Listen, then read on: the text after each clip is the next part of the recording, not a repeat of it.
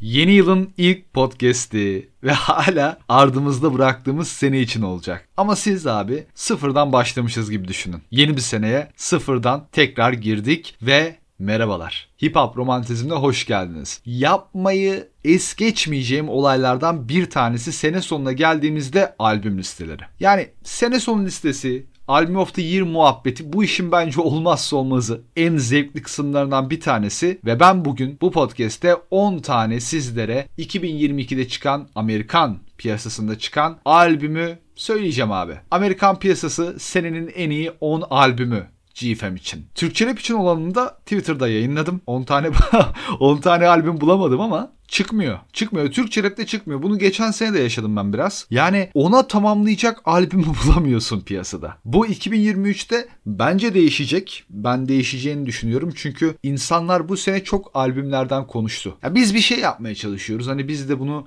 birazcık yaygın hale, bilinir hale getirmeye çalışıyoruz esasında. Burada benim verdiğim çaba birazcık kendi keyfim için. Çünkü ben Türkçe rapte ne kadar çok albüm görürsem yabancı piyasada takip ettiğim gibi bu beni çok sevindirir. Çünkü şöyle bir şey var. 2022'de albüm takip etmesi benim için o her hafta her hafta hatta o perşembe gecelerini iple çekmek, bunun üzerine konuşmak, Twitter'dan olsun ne diyelim podcast yapmak üzerine çok zevkliydi abi. Çok zevkliydi gerçekten o kadar heyecanlı ve keyifli geçti ki. Şimdi yepyeni bir sayfaya açtık ve aynı heyecanı ben 2023 için yaşayacağım. Bunu düşününce bile bir keyif geliyor bana. Bilmiyorum ben çok seviyorum. Hani senelerdir albüm dinlerim, senelerdir de takip ederim ama 2022'de daha ayrı bir zevk aldım. Bunun muhtemelen en baş nedeni de etkileşimden dolayı. Çünkü hani sizlerle beraber konuştukça hani tartıştıkça albümleri arada bir muhabbet oldukça insan daha çok motive oluyor. Ya bir şey tek başına dinlemekle 10-100 kişiyle beraber dinlemek işte fark orada başlıyor. 2022 sadece müzik için değil. Genel olarak çok güzel bir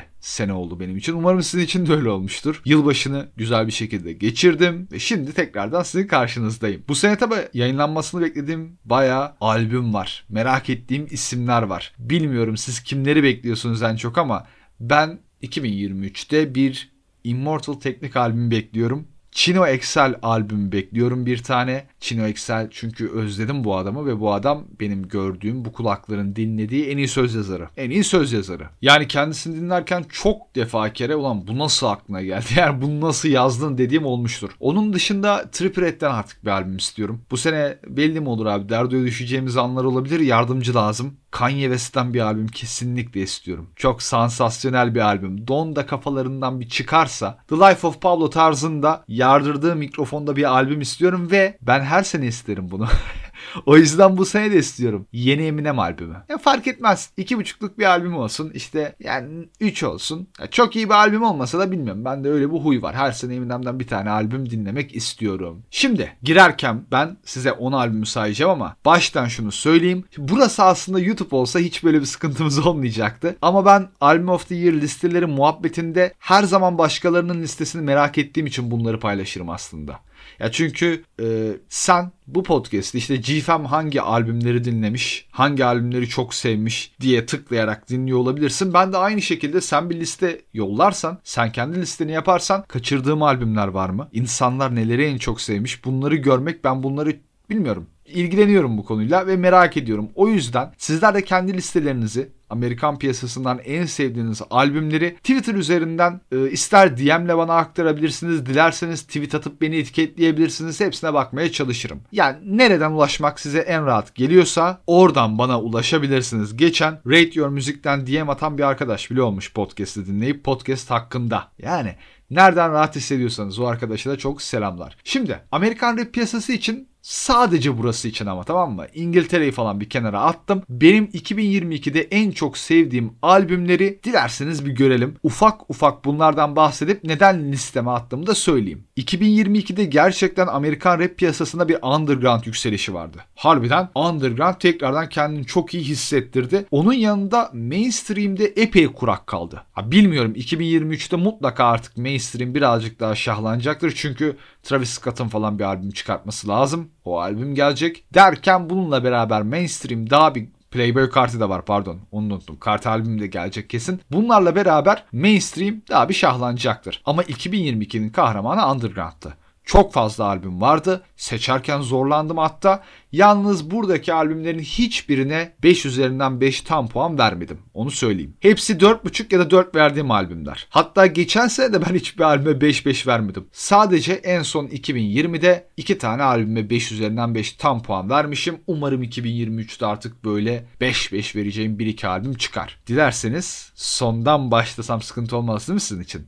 Birazcık kaşarlık yapayım heyecanını arttırayım. İlk sıraya doğru ilerleyelim sondan başlayarak ve 2022 Amerikan rap piyasası için benim en sevdiğim albümler. 10. sırada Metro Boomin.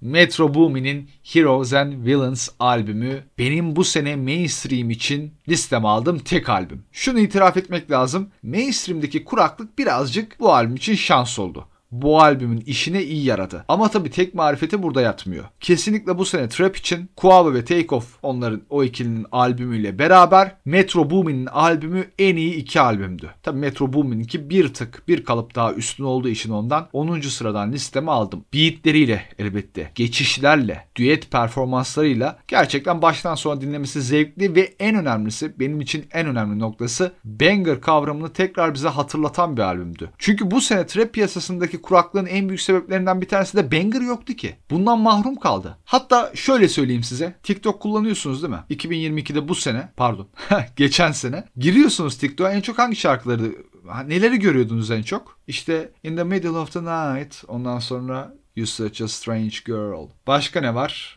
Then what's the word Captain? I got you fucking slacking.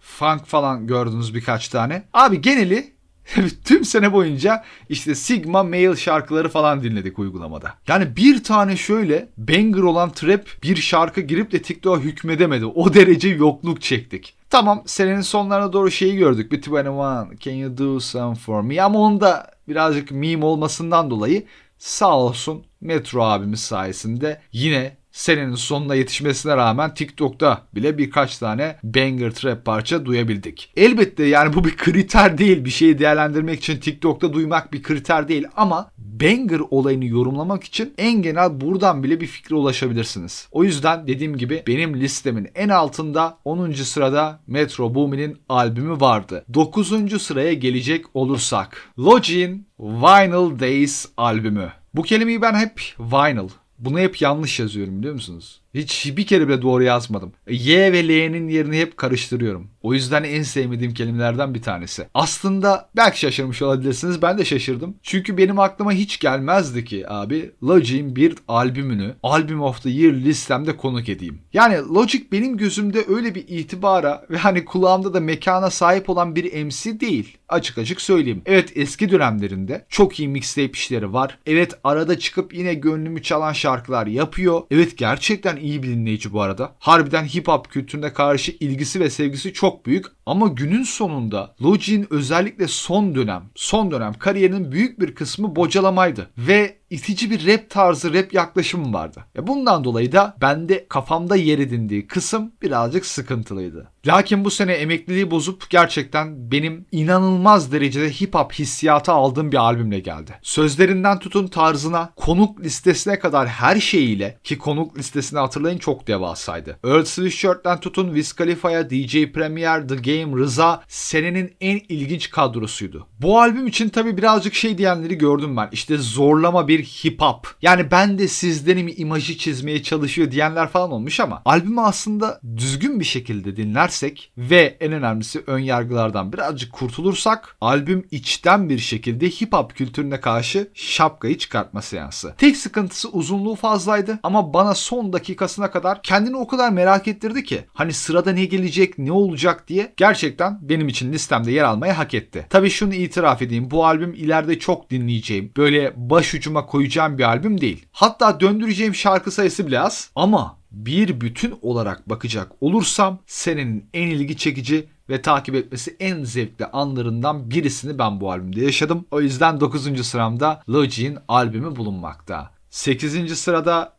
Elbette abi. Kendrick Lamar, Mr. Moral and the Big Steppers. Olması lazımdı. Listeme bunu almam lazımdı. Tamam albüme tekrar tekrar gelmedim. Hatta belki 2-3 kere maksimum ama yine de başından sonuna kadar dinlemesi benim için enteresan hisler uyandırdı en azından. Öyle söyleyeyim size. Ve Kendrick'in birçok farklı yönünü görebildim burada. E tabii ki abi bu albümün yenik düşeceği husus çok belliydi. Ha Kendrick'in geri dönüş albümü. İçinde neredeyse hiç hit şarkı yok. Promosyonu çok zayıf. Yani karşılığını alamadı. Hem satışlar konusunda hem konuşulma konusunda, ses getirme konusunda. Ama benim için Kendrick'in gösterdiği farklı yüzü, albümün bir seans gibi ilerlemesi, içe dönüş. Kendrick gerçekten sanat konusunda yani sanatsal dokunuşlar konusunda çok açtı kendini artık. Hani en son Count Me Out klibini de izleyince ben bunu anladım. Cidden çok profesyonel ve gerçekten sanat kokusunu veren şekilde yaklaşıyor. Şimdi bakmayın tamam sanat kokusunu veren bir şekilde falan diyorum. Çok süslü cümleler gibi geliyor size ama Count Me Out klibini izleyin. Bir kısımda hatta şarkıya başladığı kısımdan 20 saniye sonra arabada herhalde park alanında fuck man diye şöyle direksiyona vurduğu bir an var. Hani hay amına koyayım der gibi.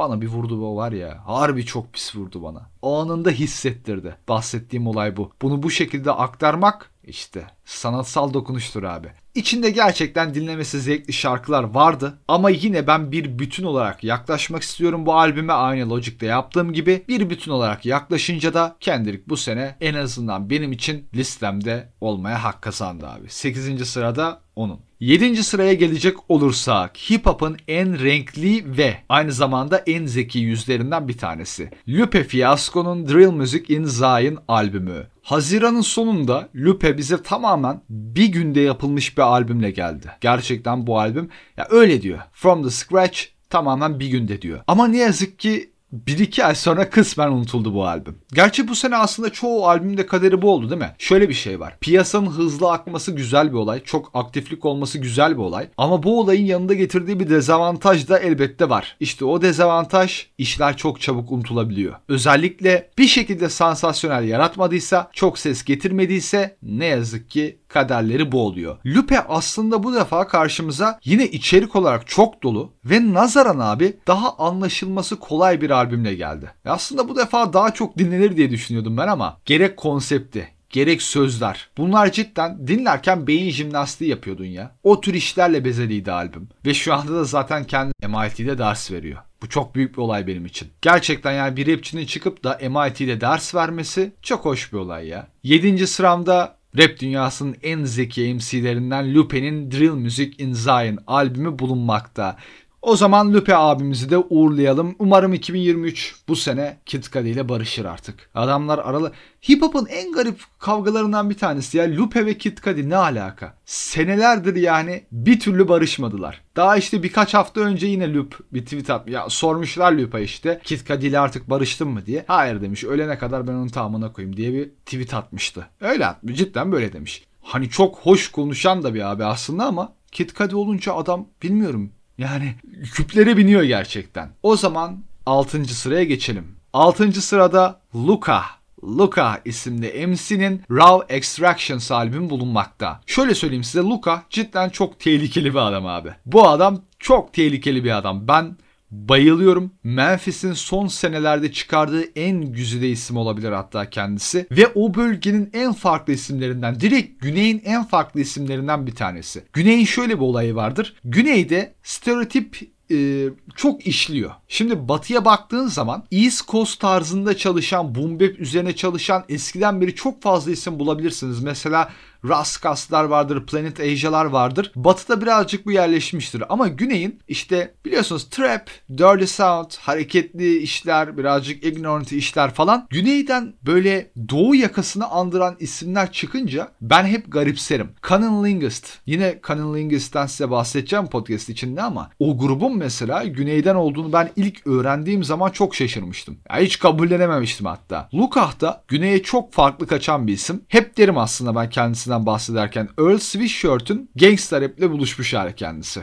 Garip değil mi? Geçen sene çıkardığı iki albüm bombaydı. Kesinlikle. Bu sene de o seriyi hiç bozmadı. Kurduğu atmosfer olsun, Dirty Sound ve Boom Bap'i birleştirmesi olsun, arada deneysel rap'e doğru yönelmesi yaratıcı bir isim. Gerçekten yaratıcı bir isim. Cidden dinlerken de sözlerine kulak kesilebilecek bir bir isim. O yüzden 6. sıradaki albümüm benim Luka'nın albümü. Dinlemediyseniz mutlaka bir bakmanızı öneririm. 5. sıraya geldiğimiz zaman öz abilerimden bir tanesi K. K'nın Language Arts albümü benim listemin tam ortasında. K aynı günde iki albümle beraber bizi kutsadı sağ olsun. İkisi arasında ben çok fark ayırt etmiyorum, gözetmiyorum yani. İkisi de bende aynı puanlara sahip ama içlerinden ben Language Arts'ı almak istedim. Öğretmen olarak karşımıza çıktı ve Kaan'ın gerçekten bu senenin belki de en durgun, atmosferi en kasvetli albümlerinden birisini yaptı kendisi. Street Knowledge. Bu olayı bana en çok hissettirebilen kişi şu anda K ve bayılıyorum. Hani sokaklardan tamamen bol bol suçun işlendiği karanlık sokakların işte Gedo yaşantısının işlendiği müziğin daha bir bilge sözlerle buluştuğu hali. Street Knowledge bunu bana şey çok verirdi. Killa Priest çok fazla verirdi bunu bana işte e, Tragedy Kaddafi bunu çok iyi yapardı. Artık aynı hissi K veriyor bana ve gerçekten hakkını vererek de yapıyor. Zaten birçoğunuz dinlemiştir diye düşünüyorum. Podcast'te yapmıştım üzerine.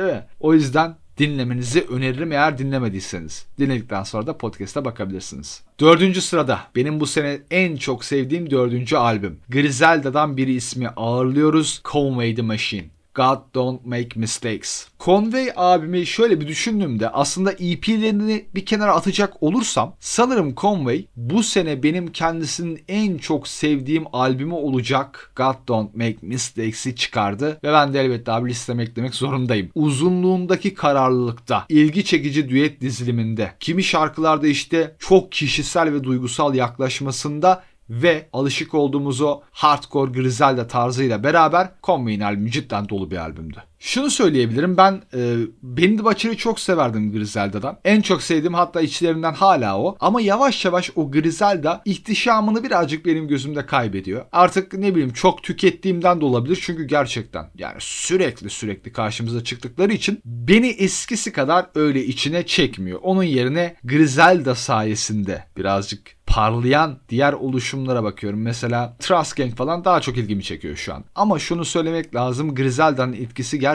ileride konuşacağımızda bundan bir 10 sene falan geçtiğinde ben hala burada konuşuyor olursam sanmıyorum.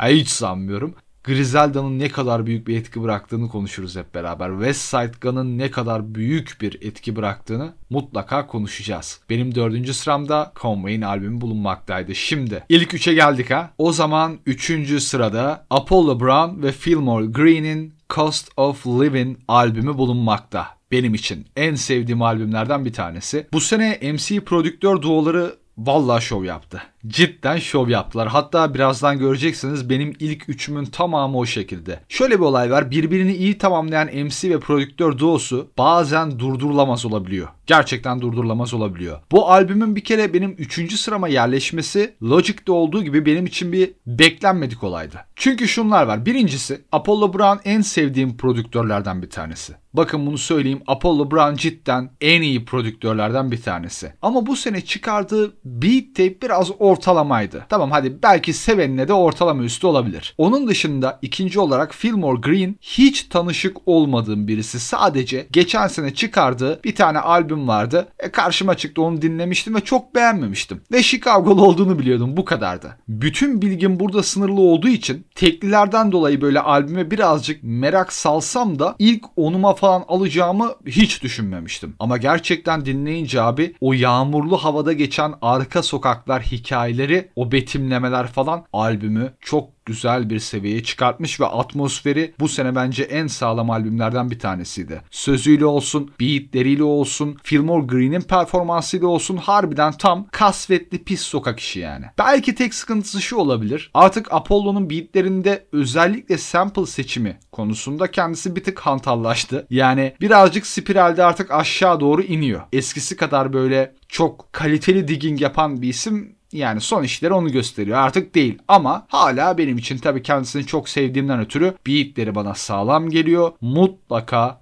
dinlemeyenlere önereceğim albümde Apollo Brown ve Fillmore Green'in Cost of Living albümü olacaktır 3. sırada. Şimdi Gelelim ikinci sırama. Yine bir MC prodüktör ikilisi Danger Mouse ve Black Thought'un Cheat Codes albümü benim ikinci sıramda. Bu sene en sevdiğim albümlerden bir tanesiydi. Bir kere Black Thought elbette abi. Black Thought'u burada başlayıp deli gibi övebiliriz. Attığı o efsane freestyle tek başına yetebilir hatta. Roots kariyerine girmeden abi sadece solo kariyerinde Streams of Thought serisi bu bile tek başına yeter hatta kendisi elit bir MC. Black Thought çok elit bir MC. Çoğu kişinin ilk onunda yer alması yani şaşırtıcı olmaz. Söz yazımı konusunda aşmış bir isim ve onu farklı bir noktadan övebiliriz aslında söz yazımı konusunda. Tarihi abi çok iyi biliyor ya. Adamın tarih okuması, onu şarkılara referanslarla aktarması çok epik bir derecede. Bu albümde de görürsünüz hatta. Siyahi kültürüne olan böyle hakimiyeti falan. Hani Black Thought'u söz yazımı konusunda özellikle tarih temelinden milletle kıyaslayacak olursak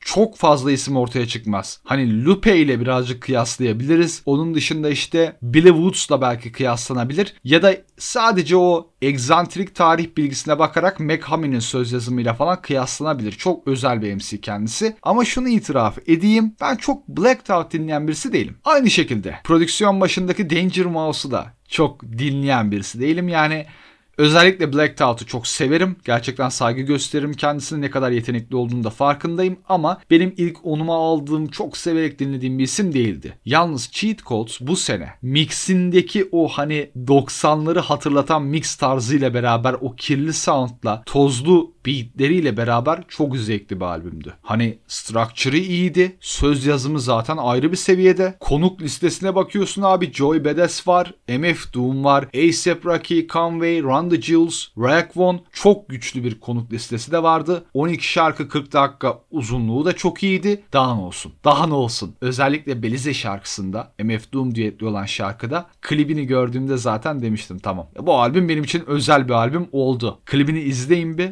Orada da MF Doom'a çok güzel bir saygı duruşu var. Yani MF Doom'un kısmı geldiği an hani Danger Mouse'da arka plandan çıkıp Black Thought'un yanına geliyor. İkisi çok güzel bir şekilde böyle dinleyerek eşlik ediyor. Bir izleyin o klibi. Gerçekten güzel bir anda. Benim ikinci sıramda Cheat Codes albümü bulunmakta. O zaman benim için bu sene en sevdiğim albüm, birinci sıramda bulunan ve Album of the Year diyebileceğim iş. Sadistic ve No'nun Bring Me Back When The World Is Cured albümü bu sene benim en çok sevdiğim albüm oldu abi. Yine bir MC ve prodüktör doğusu. Tekrar söyleyeyim. Apollo Brown dedim. Bu albüm prodüktörlüğünü yapan Noda, Kno diye yazılan Noda benim en sevdiğim ve en underrated bulduğum prodüktörlerden bir tanesidir. Kesinlikle. Tartışmasız yani. Çok iyi bir prodüktördür. Kendisi zaten Canon Lingus grubunun kurucularından bir tanesidir ve gerçekten yetenekli bir isimdir abi. Canon Lingus de dinlediniz mi o grubu hiç? Dinlemediyseniz mutlaka dinleyin. En iyi diskografilere sahip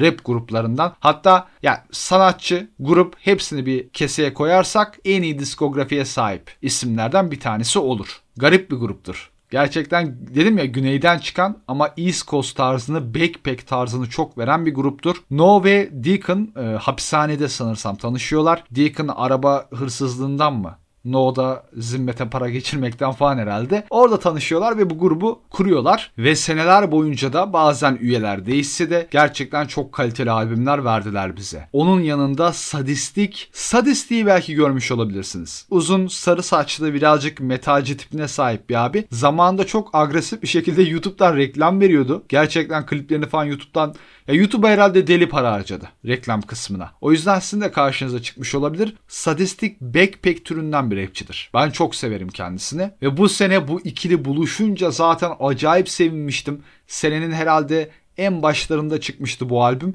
ve o andan itibaren benim için 10 ay boyunca bu senenin albümü en iyi albümü olarak kaldı. Neredeyse tamam abi sample'lardan oluşan beatleriyle bayılırım sample beat'e. Duygusal yanıyla, sakin yanıyla, sözleriyle beraber şöyle diyeyim sözleri kısmına bir gelelim. Sadistliğin performansını bir öveyim size sözlerde. Tamam zeki yazılan lirikleri ben severim. Black Thought'tan bahsettik, Lupe'den bahsettik, Kendrick'ten bahsediyoruz burada. Doğru bunları seviyorum. Tamam şey muhabbetin de bir dönem çok çok severdim işte. Politik muhabbetler. Veya işte sokaklar falan böyle. Hani bilinçli rap falan. Ama insanın görüşü değişiyor. Hayata bakışı değişiyor. Müzikten işte beklentisi vesaire değişiyor. Ve artık benim bu tür sözler Ya çoğunlukla zaten bu tür sözler hep daha çok hoşuma giderdi ama gündelik hayattan bahseden, sıradan bir insanın, dümdüz bir insanın sorunlarını ele alan abi. Benzetmelerin güzel olduğu, işte öyle dünya sorunları, politik sorunlar, sokaklar vesaire değil de senin benim gibi dümdüz adamın hayatını bize gösteren. Bu tür sözler benim hoşuma gidiyor. Sadist'in albümde yaptığı da bu. İlgi çekici şarkılar, çok güzel beatlerle beraber benim için senenin en iyi albümüydü. Backpack ruhunu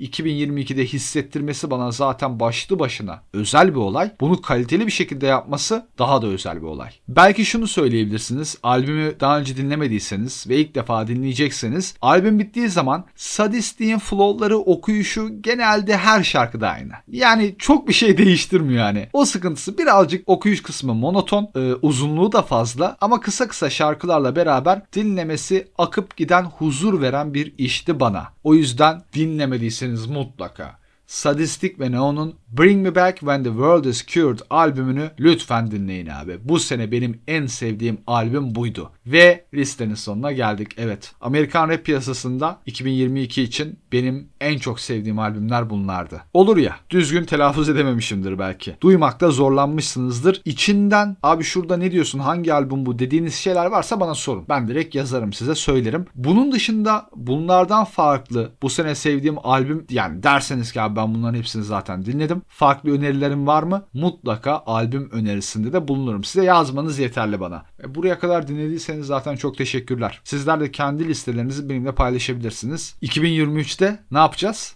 Bol bol abi dinleyeceğiz. Vaktiniz var biliyorum. Vakit yaratılır o sıkıntı değil abi. Bulaşık yıkarken bile bir albüm dinleyebilirsin. Bir EP dinleyebilirsin. Halledersin. Ama sıkıntı değil. Bol bol dinlemeye çalışın. Kendinize dikkat edin. 2023'te tekrardan hip hop üzerine nerede kaldıysak aynı şekilde konuşmaya devam edeceğiz.